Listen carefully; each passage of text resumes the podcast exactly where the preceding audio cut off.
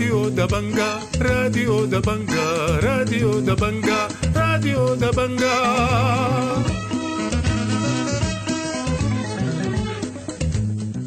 أهلا ومرحبا بكم مستمعي راديو دبنجا الأعزاء في برنامجنا ليوم الاثنين الموافق 18 سبتمبر عام 2023 برنامجنا بيشتمل على نشرة الأخبار وبرامج أخرى متفرقة ولكن في البداية حنقدم لكم نشرة الأخبار وإليكم عناوينها.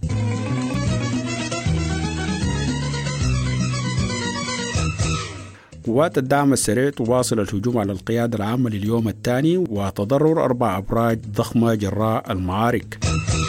تجدد الاشتباكات بين الجيش والدعم السريع في الأبيض والمخابرات تعتقل 25 شخصا من لقاء تفاكري ببرسودان مالك عقار يعلن تشكيل الحكومة عقب عودة البرهان من نيويورك ومحللون اقتصاديون يكشفون عن انهيار تام للاقتصاد بسبب الحرب.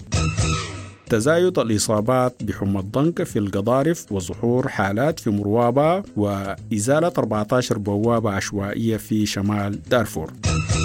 والآن إلى تفاصيل النشرة من راديو دبنجا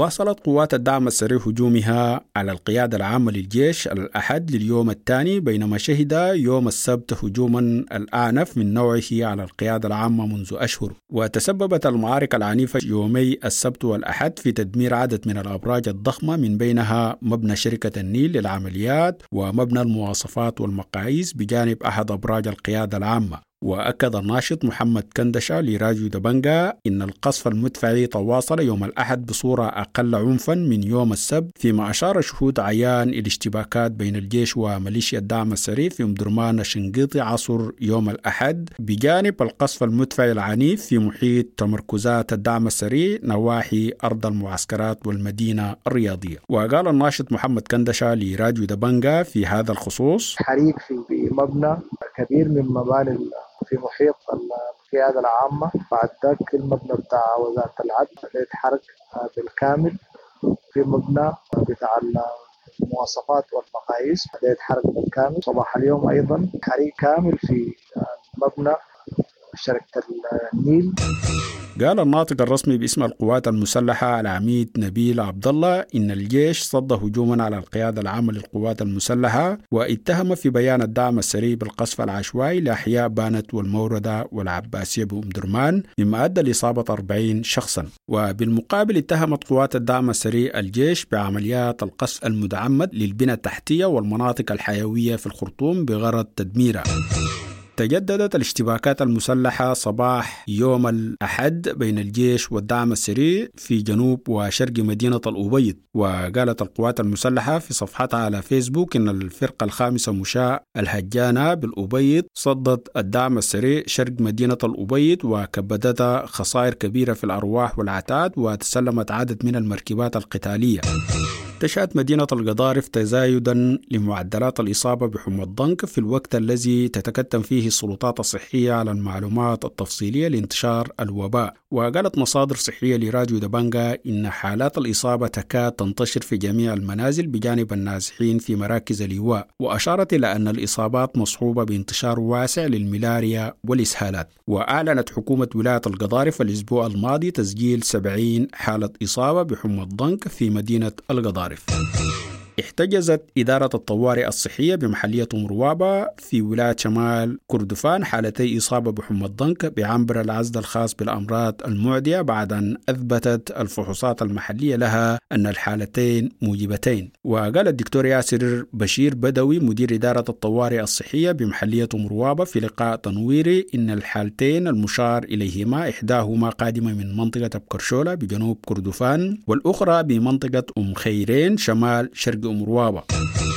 اعتقل جهاز المخابرات ببرسودان يوم السبت والي القضارف السابق سليمان علي و25 آخرين إسر حضورهم ندوة تفاكرية عن الوضع الراهن بقاعة شبكة منظمات جنوب الولاية قبل أن يتم الإفراج عنهم بعد ساعات من الاحتجاز. وقال محمد إدريس وهو أحد المفرج عنهم إنهم خضعوا لاستجواب بواسطة جهاز المخابرات. وأشار معتقلون آخرون إلى الإفراج عن جميع المعتقلين مساء وتحويل أربعة منهم إلى قسم شرطة الأوسط وفتحت بلاغات طوارئ في مواجهتهم وتم إطلاق سراحهم بضمان عادية. وأضاف في هذا الخصوص فنحن قاعدين بعد ساعة واحدة ونص نحن جمعنا كده وبدينا نتناقش في قضايا العمل الطوعي في داخل الشبكة. فجأة لقينا لك ناس شارين كلاشات وجايين فوق بعد شويتين هم عرفوا رقبتهم هم جهاز الأمن والمخابرات. يعني نحن والله دايرين كلكم تمشي معانا قلنا لهم في شنو؟ في النهاية آه، قالوا الناس دي كلها تمشي. اضطرينا نركب في أربع خمسة عربات ودونا مكاتب الجهاز.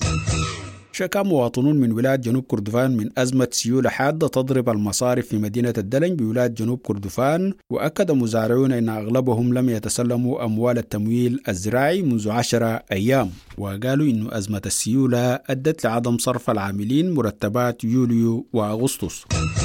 قال مالك عقار نائب رئيس مجلس السيادة إن إعلان لتشكيل الوزاري سيتم بعد عودة رئيس مجلس السيادة الفريق أول ركن عبد الفتاح البرهان من نيويورك حيث يقود وفد السودان المشارك في اجتماعات الدورة 78 للجمعية العامة للأمم المتحدة. ووصف عقار في تصريحات صحفية الحديث بتشكيل حكومة في الخرطوم حال شكل البرهان حكومة في بورسودان بالفزاعة التي يقف خلفها منسوبو مركزية الحرية والتغيير وقال إنها تهدف لتعطيل ترفيه حكومة التكليف إلى حكومة مسؤولة.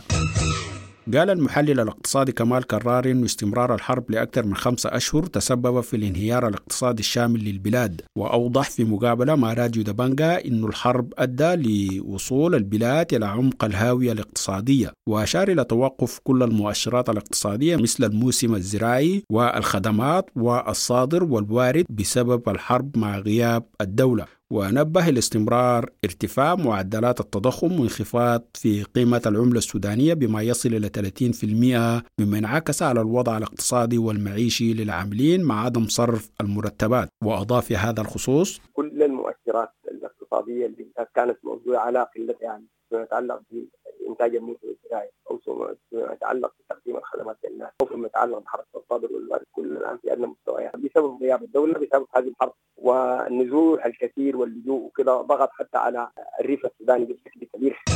يعاني النازحون في بلدية القضارف أوضاع إنسانية وصحية مزرية جراء انتشار حمى الضنك وعدم توفر الغذاء. وقال آدم حسن عضو غرفة الطوارئ بالقضارف لراديو دبنجا إن عدد النازحين في بلدية القضارف يتجاوز التسعة آلاف يتوزعون على 48 مركز إيواء. وأوضح أنه عشرة من مراكز الإيواء غير مسجلة لدي الجهات الرسمية. ولا تصل حصص من المساعدات. وقال أنه النازحين يعانون من عدم انتظام توزيع المساعدات الغذائية المقدمة من قبل الوكالات الأممية والمنظمات الإنسانية. وأضاف في هذا الخصوص. الوضع الصحي بس الناس بتعاني من الحمى بتاعت الضنك الخشة الأخيرة دي يعني. لأنه ما في تحوطات لا ما في متابعة لا حتى التشخيص بتاعه بيكون ما واضح. حتى الثقافة بتاعت الفحص المبكر للحمى ذاته يعني له أثر فيمكن دخل لهم يمكن يعني يعني توصل المراكز والناس بتعاني من الحتة بتاعت التدخل السريع في موضوع العلاج يعاني اللاجئون السودانيون الذين جرى ترحيلهم لمخيم أركم ثلاثة في شرق تشاد من صعوبات بالغة التعقيد في عمليات الترحيل. وقال مراسل راديو دبنجا إن المنظمات المعنية تعمل على ترحيل الأشخاص أولا وتضعهم في أرض المخيم دون مأوى أو استراحات انتظار وأشار إلى أنهم يفترشون الأرض مع هطول الأمطار بشكل يومي في المنطقة وانتشار البعوض والحشرات الضارة ونبه إلى زيادة في وفيات الأطفال والمسنين.